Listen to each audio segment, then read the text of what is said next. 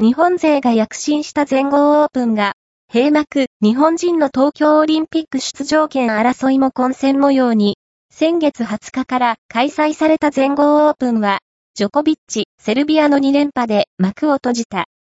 日本勢も活躍し、男子では西岡、伊藤、杉田、内山の4人、女子では、小坂、日々の土井の3人が本戦へ進出。中でも、西岡の3回戦進出は、錦織を除けば25年ぶりの快挙だった。世界ランキングが発表されたが、東京オリンピックの日本代表は、誰になるのか、まだまだわからない。